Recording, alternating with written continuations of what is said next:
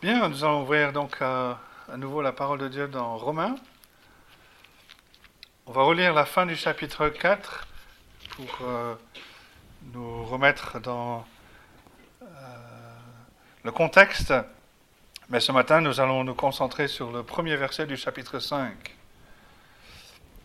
On va lire donc à partir du verset 20 du chapitre 4 jusqu'au premier verset non, lisons, lisons, les cinq premiers versets du chapitre 5. Donc Romains 4, verset 20 jusqu'à verset 5 du chapitre 5. Donc à la fin du chapitre 4, vous rappelez que Paul est en train de parler euh, d'Abraham.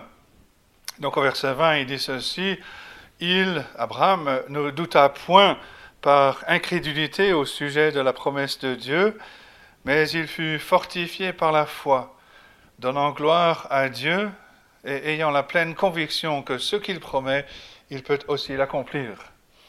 C'est pourquoi cela lui fut imputé à justice. Mais ce n'est pas à cause de lui seul qu'il est écrit que cela lui fut imputé. C'est encore à cause de nous, à qui cela sera imputé, à nous qui croyons en celui qui a ressuscité des morts, Jésus notre Seigneur, qui a été livré pour nos offenses et est ressuscité pour notre justification.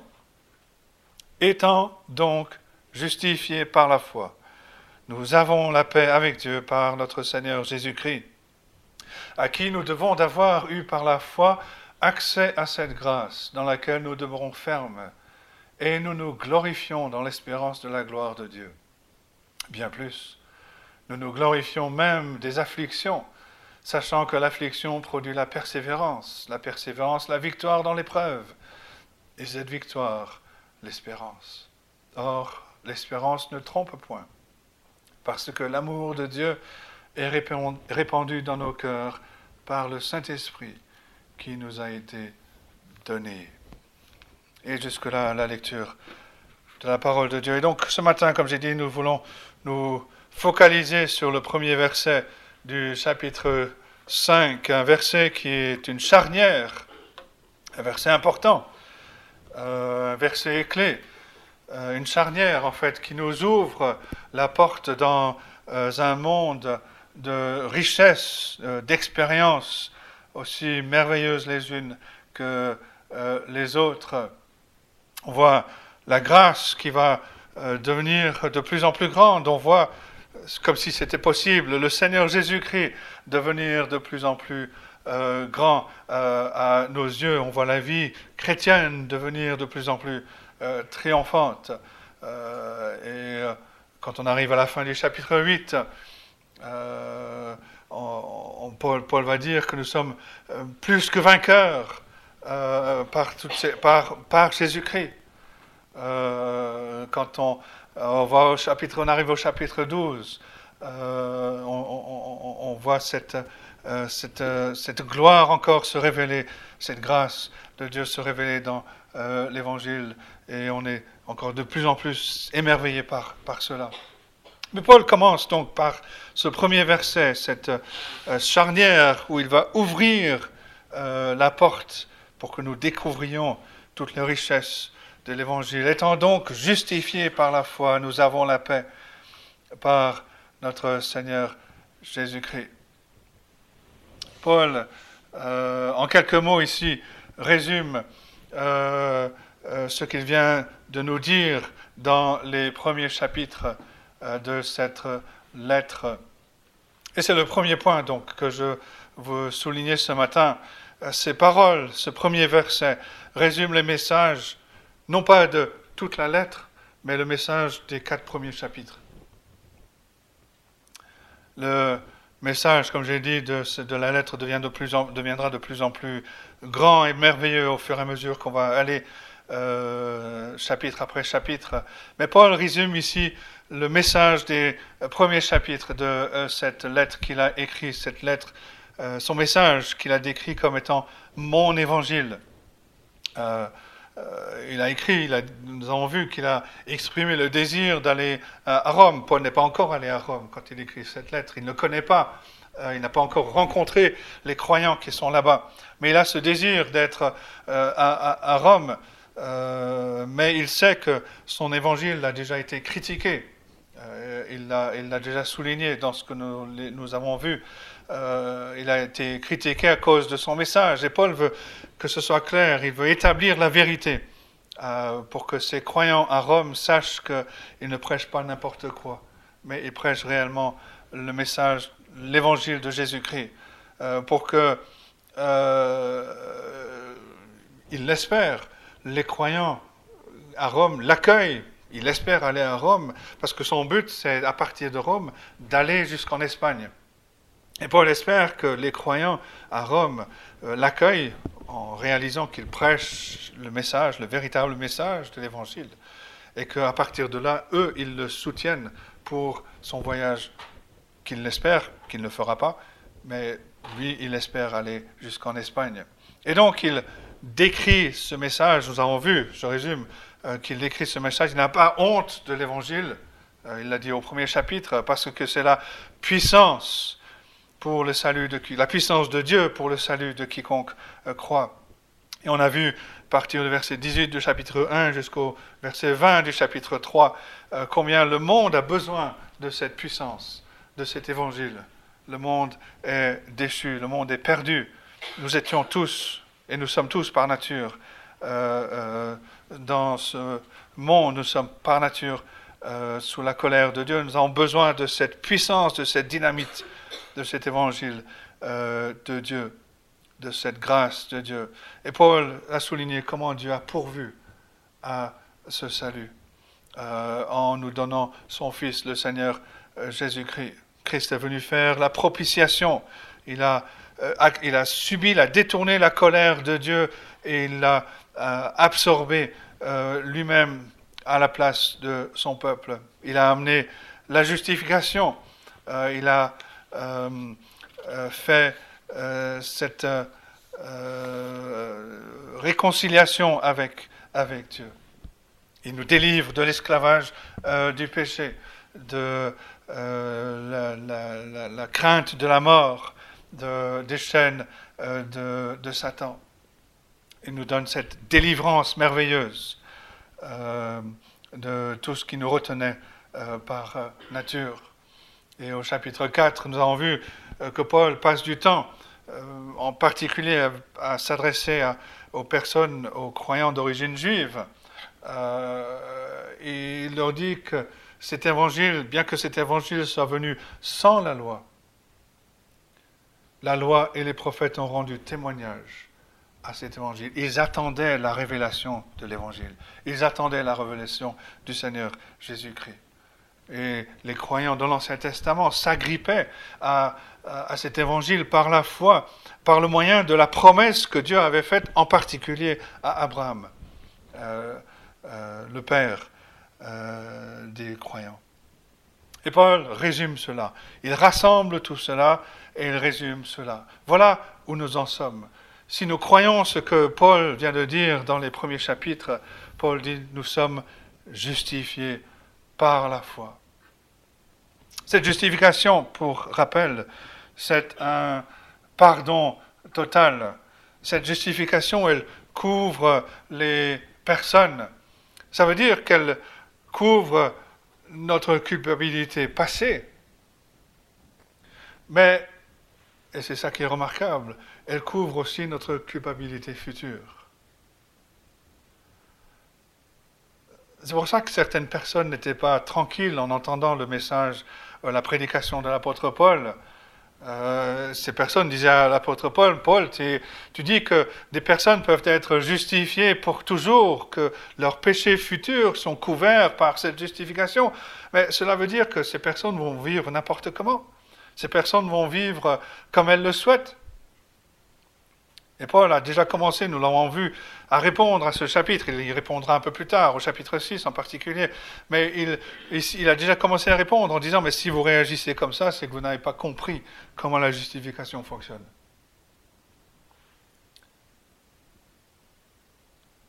La foi qui apporte la justification, c'est la foi en Jésus-Christ.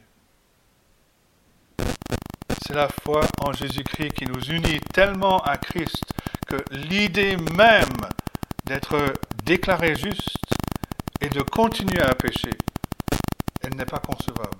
Même si, dans la réalité, le croyant continue de pécher. Mais il ne veut pas. Il chute, il tombe.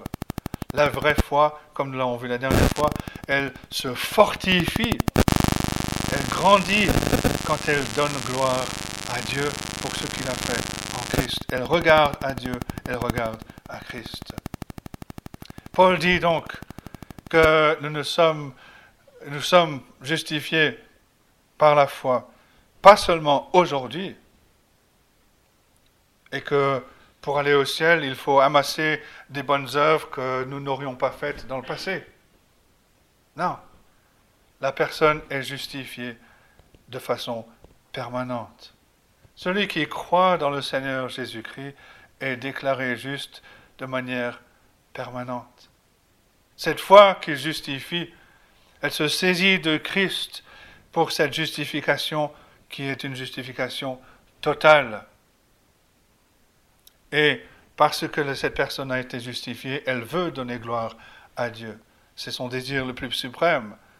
Tu m'as justifié, Seigneur, comment est-ce que je peux vivre pour ta gloire? Voilà la réponse du croyant.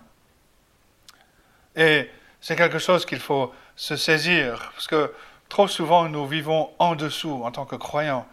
Nous vivons en dessous de, des privilèges que nous apporte l'Évangile, parce que nous n'avons pas saisi que nous ne pouvons pas être plus justifiés que nous ne le sommes maintenant.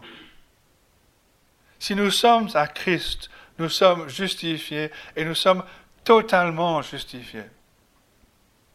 Si nous vivons, si, admettons que nous vivions une vie de sainteté quasi parfaite entre maintenant et euh, le jour où Dieu euh, nous appelle euh, à, lui,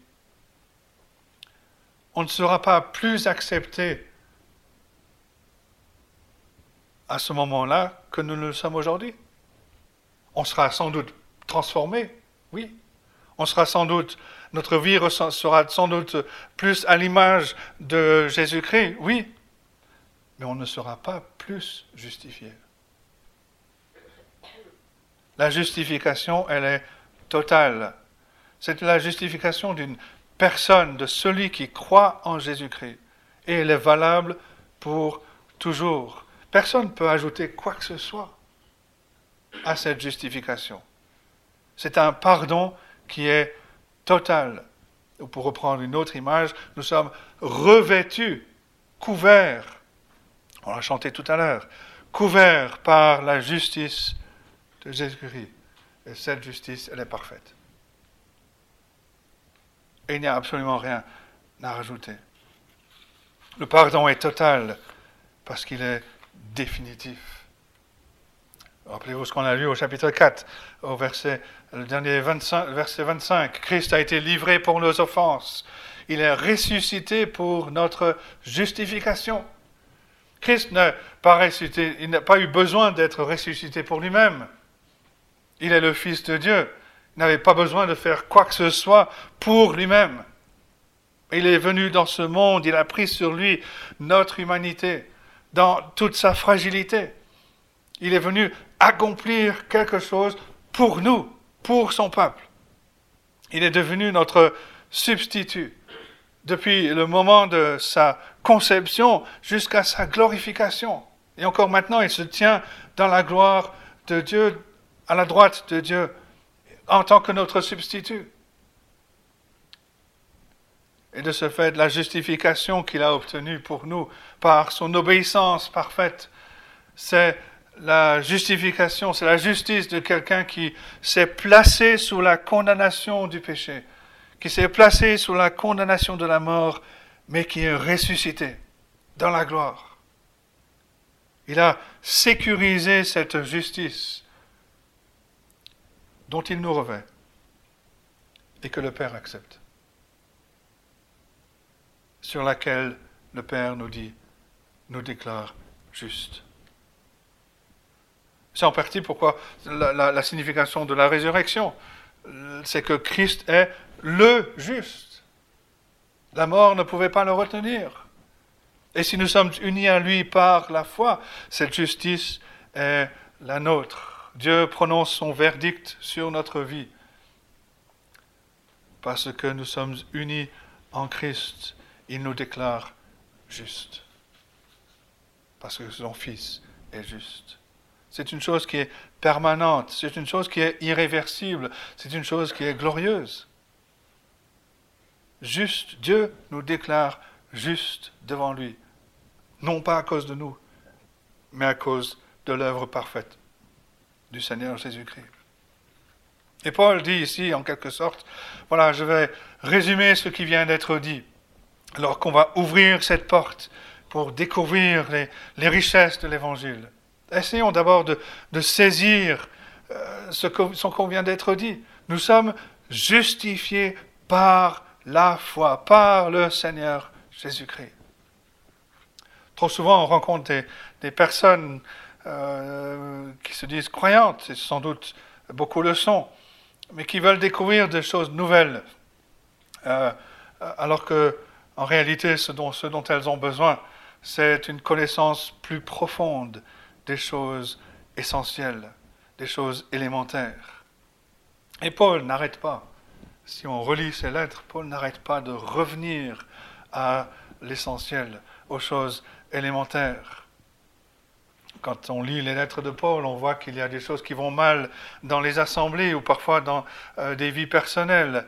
Et c'est toujours parce que ces personnes ont perdu de vue les bases, les choses élémentaires. Paul ne cesse de dire, est-ce que vous avez réellement compris ces choses? Est-ce que vous avez compris les implications de ces choses? Paul donc donne un résumé euh, du message des premiers chapitres de cette lettre. Nous sommes justifiés par la foi en Jésus-Christ. le deuxième point à souligner, c'est que Paul veut attirer l'attention sur ce qu'on appellerait la logique des implications de l'Évangile. La logique. Paul commence avec un, mot qui connecte tout ce qu'il dit avec ce petit mot donc. C'est un petit mot grec. Je ne sais pas si quelqu'un fait du grec ici. Un petit mot grec de trois lettres qu'on va retrouver euh, très souvent dans la lettre de Paul et euh, Paul veut que les croyants euh, partent de la base, partent de principes élémentaires, de choses élémentaires, qu'ils apprennent à réfléchir et à construire euh, pour, sur un fondement solide pour avancer. Il veut que nous réfléchissions à l'évangile, qu'on voit les, les, les, connexions, les implications. Aujourd'hui, on vit dans un monde qui met l'accent sur les sentiments. Ah, il faut se sentir bien. Il faut que ce soit agréable. Le problème, c'est que l'Église peut être infectée de cela. On peut être attiré par des choses qui nous euh, font, qui créent une bonne ambiance. Mais Paul ne cesse de nous dire, mais réfléchissez. Réfléchissez, réfléchissez. Parce que c'est de cette façon que la vie est transformée. Elle est transformée par l'intelligence. Comment est-ce qu'on peut dire ça? Ben, Tout simplement sur la base des arguments de, l'apôtre Paul. Euh, Paul ne cesse d'utiliser des mots comme euh, donc ou maintenant. Voici ce qui vient d'être dit, donc voici les implications, euh, voici les conséquences. si cela est vrai, alors voici ce que cela veut dire comme conséquence dans quelques, plusieurs mois, on va arriver au chapitre 12. Euh, et dans verset 2, Paul dit ceci, ne vous conformez pas au siècle présent, mais soyez transformés. Comment? Par le renouvellement de l'intelligence, afin que vous discerniez quelle est la volonté de Dieu, ce qui est bon, agréable et parfait. Paul ne dit pas, soyez transformés en vous sentant mieux, mais en réfléchissant pour que ce soit plus clair, euh, que la vérité de l'Évangile soit claire dans notre esprit. Et quand cela est clair, cela apporte des conséquences. Euh, la vie est transformée. Nos affections notre cœur, notre compréhension, nos sentiments sont transformés par euh, la compréhension de l'Évangile. Paul ne dit pas qu'il faut devenir des intellectuels, des, des, savants, des chercheurs perdus dans les choses abstraites. Non, il parle de comprendre l'Évangile d'une telle façon que nous saisissions cet Évangile et qu'il affecte toute notre vie, notre façon de penser, euh, notre volonté, notre euh, façon de vivre, mais aussi nos, sentiments. On peut voir, on a déjà vu quelque chose, on l'a peut-être pas souligné, mais euh, on, a vu cette argumentation au chapitre 3. Et au chapitre 4, chapitre 3, verset 1, quel est donc l'avantage des Juifs? Quoi donc? Au chapitre 4, verset 1, que dirons-nous donc qu'Abraham, notre Père, selon la chair, a obtenu? Chapitre 4, verset 9, que ce, bonheur n'est-il donc que pour les circoncis Dans notre version, il n'y a pas le donc, mais il est bien là, et il est dans les versions, euh, dans beaucoup de versions, en particulier des versions anglaises euh, ou américaines. Mais le donc, il est là. Vers 4, verset 10, quand donc lui fut-elle imputée? Et sans cesse, Paul veut que nous comprenions la, logique non seulement de son argumentation, mais la logique de l'Évangile. Parce qu'une bonne compréhension l'Évangile apportera aussi une transformation dans notre vie. Paul ne cesse de souligner les connexions. Si ça c'est vrai, alors ça c'est euh, vrai. Et ici, il nous dit, si nous sommes justifiés par la foi en Jésus-Christ, alors nous avons la paix avec Dieu. Dans certaines versions, vous avez peut-être une version où il y a une remarque en bas de page euh, qui dit que ce verset pourrait être traduit par étant donc justifié par la foi, soyons en paix avec Dieu. Euh, la version anglaise, euh, NIV par exemple, le traduit comme cela. Elle ne dit pas We have peace with God, mais Let us have peace with God. Et la, variation, en fait, elle est, très simple. Il ne faut pas oublier que les manuscrits du Nouveau Testament qu'on a, ce ne sont pas l'original. On n'a pas l'original de l'apôtre Paul. Mais on a des copies. Et à l'époque, quelqu'un lisait et des personnes euh, dictaient, donc, et une personne réécrivait pour en faire une copie. Et la différence, en fait, elle est très, très, minime, très minime. La différence, elle est sur euh, une lettre O. Parce qu'en grec, il y a deux O. Il y a O méga et O micron. Donc un grand O et un petit O. Et la différence, c'est entre le mot ekomen, avec un grand O, et ekomen, avec un petit O. Le premier veut dire soyons en paix. Euh, pardon, le premier, oui c'est ça, soyons en paix. Et le deuxième, nous avons la paix. On peut très bien imaginer qu'en disant écomène, un scribe est compris avec petit o et un autre scribe l'a retransmis avec un grand O. Et euh, la question est, difficile, elle est posée dès le, premier commentaire qu'on a sur la lettre de Romain, la question elle est déjà soulevée. Et pour savoir ce que Paul veut dire, en fait, il faut suivre, il faut comprendre le raisonnement de l'apôtre Paul. Et la plupart des commentateurs disent ceci, que Paul, euh, la logique de Paul ici est, la suivante. Paul dit que nous, parce que nous sommes justifiés par la foi, nous avons la paix avec Dieu. Et non pas soyons en paix avec Dieu. Paul ne parle pas ici de connaître l'expérience de la paix avec Dieu dans notre cœur. Non, il parle d'avoir la paix avec Dieu, d'être en paix avec Dieu. Paul vient de parler, Paul a parlé de la justification. C'est un langage qui est juridique, c'est un langage qui vient du tribunal. Mais il serait difficile d'envisager qu'un juge au tribunal de Chalon dise à la fin de son jugement Shalom ou paix à la fin de son jugement, elle va dire affaire classée, ou vous êtes non coupable, vous êtes euh, acquitté.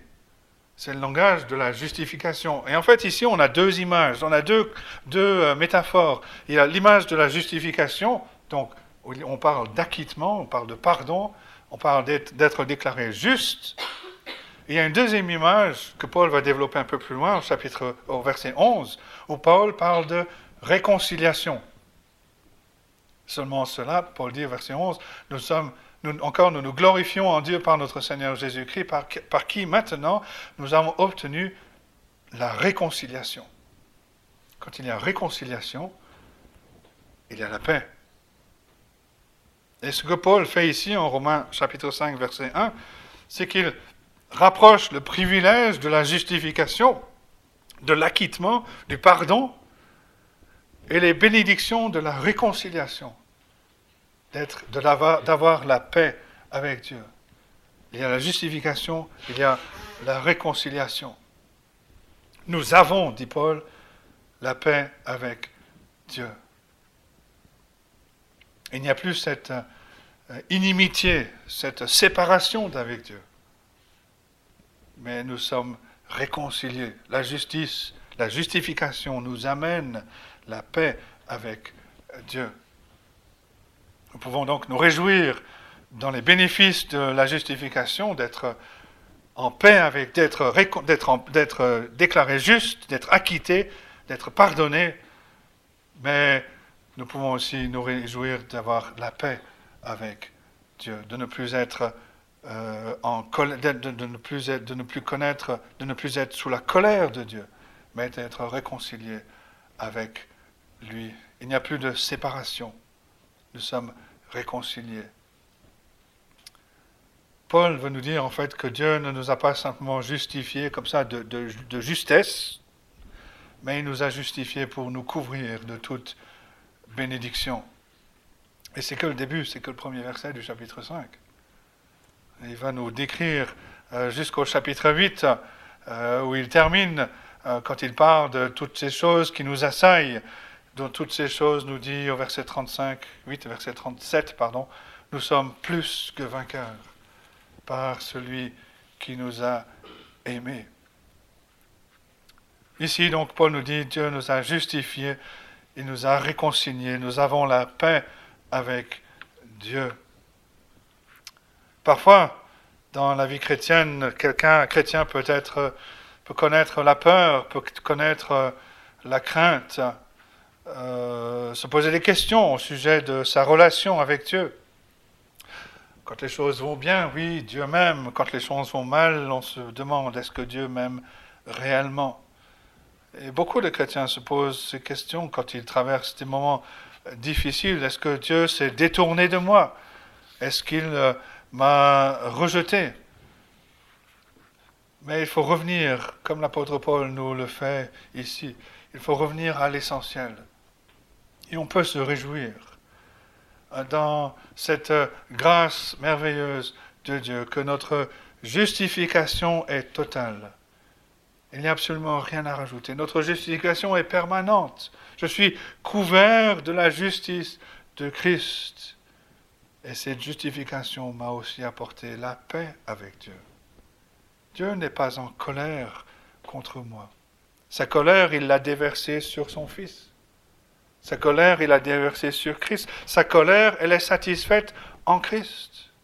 Si je suis en Christ, je, suis, je ne suis plus sous cette colère. Je suis en paix avec lui. Bien sûr, si je désobéis, je peux, mon expérience de cette paix peut changer.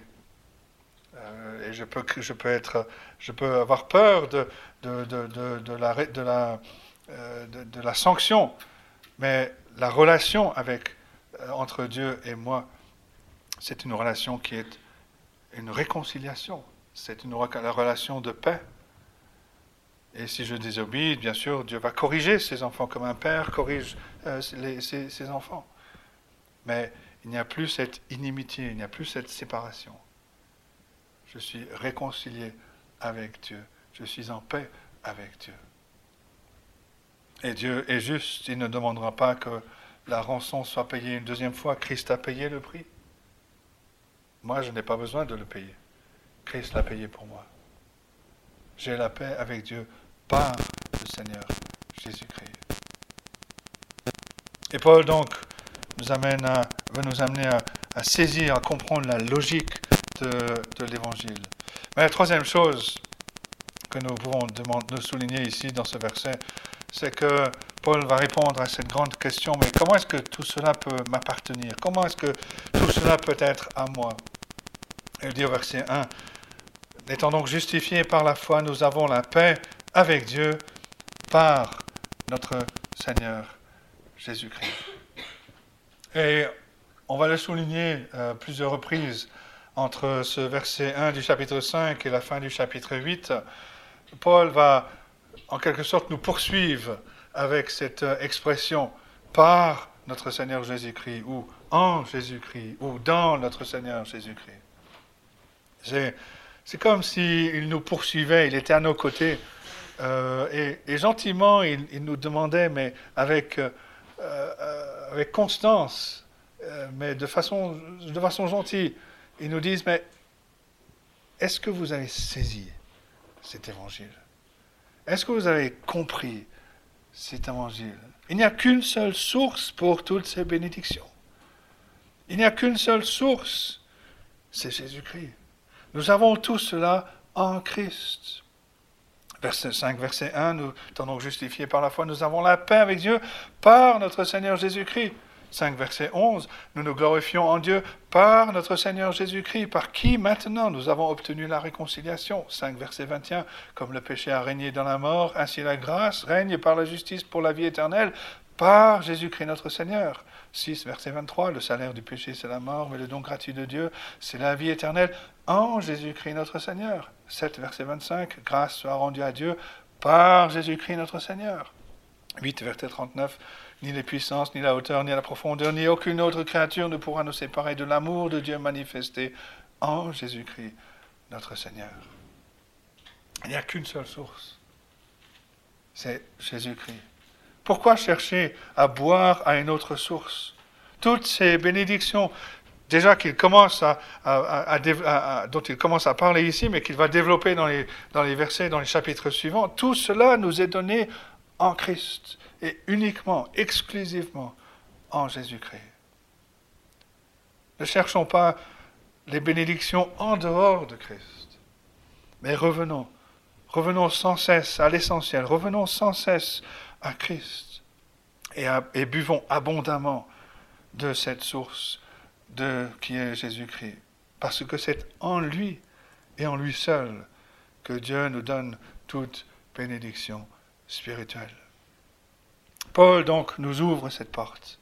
C'est une charnière. Et Dieu voulant, dans les semaines qui viennent, nous allons voir euh, les richesses, euh, les bénédictions, les privilèges que Dieu nous donne.